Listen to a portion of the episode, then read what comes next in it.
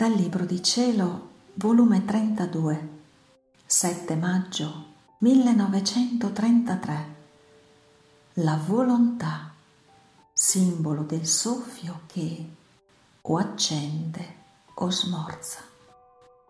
La divina volontà, porgitrice dei suoi atti, nell'atto della creatura. Il mio abbandono continua nel voler divino. E la mia povera mente molte volte sta sotto l'impero di due correnti, cioè il gran bene della divina volontà che eleva l'anima su tutto e la porta fin nelle braccia del suo caro Padre Celeste, dove tutto è gioia, festa e sorrisi divini di cui l'anima inebriata dimentica tutto, la terra, le miserie, perché nella divina volontà neppure ricordo si può avere del male, altrimenti non sarebbe piena la felicità e nell'altra corrente l'abisso dell'umano volere che getta l'anima in tutte le miserie e la porta quasi in braccio al demonio affinché la tiranneggi come le piace.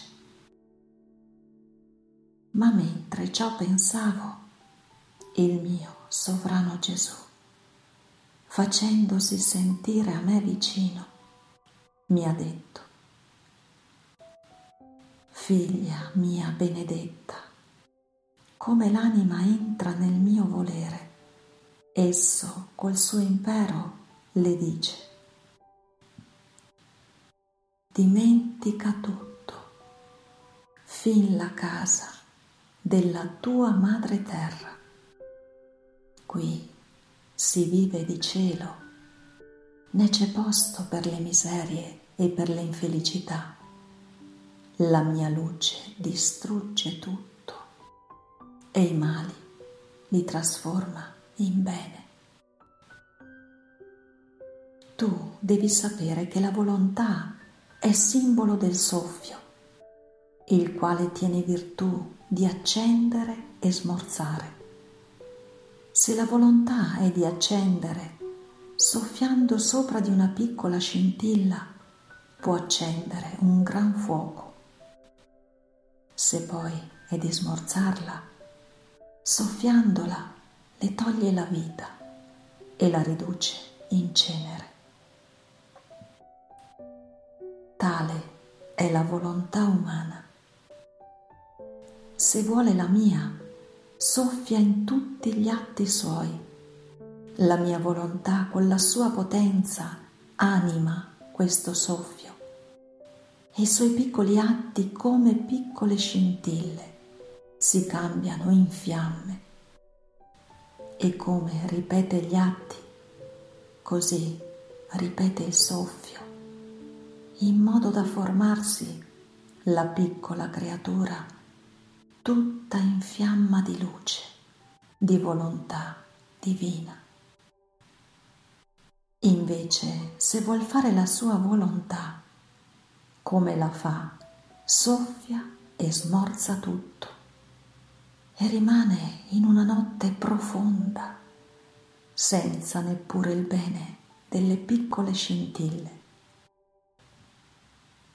Sicché chi vive nella mia volontà acquista la luce in natura e in tutti gli atti suoi vede luce e le parlano di luce.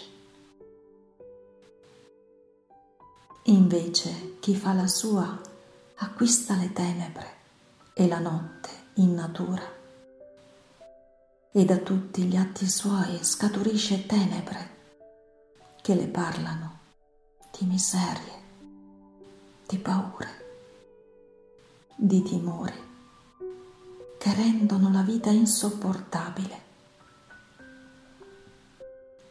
onde la mia mente seguiva a pensare alla divina volontà e me la sentivo dentro e fuori di me, tutta attenzione, tanto che mi voleva dare tutto e fare tutto insieme con me.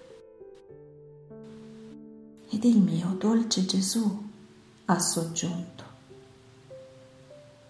piccola figlia della mia volontà, tu devi sapere che come l'anima si decide di vivere nella mia volontà, è tanto il suo amore verso di essa, che come si accinge a fare un atto, così il mio fiat porge il suo atto in quell'atto, in modo che l'umano volere resta come campo e il mio atto come vita, sicché come la creatura palpita, la mia volontà porge il suo palpito divino, come respira, porge il suo respiro, come sta per parlare, porge la sua parola nella voce della creatura, come pensa, porge il suo pensiero. E così, se opera, se cammina, porge il suo moto e i suoi passi. Quindi la mia divina volontà è la porgitrice degli atti suoi negli atti della creatura. Ecco perciò il suo amore incessante le sue attenzioni instancabili, perché vuol formare la sua vita intera, per quanto a creatura è possibile, in essa. Vuol trovare la sua santità, il suo palpito, il suo respiro, la sua parola. E così di seguito e come lo può trovare se non lo dà e porge continuamente? Perciò passa tale immedesimazione tra la divina volontà e la creatura che vuol vivere in essa, che si rendono inseparabili l'una e l'altra. Nel mio volere tollererebbe la minima separazione in chi si presta a fargli formare la sua vita, onde sii attenta e il tuo volo sia continuo nella mia divina volontà. Fiat.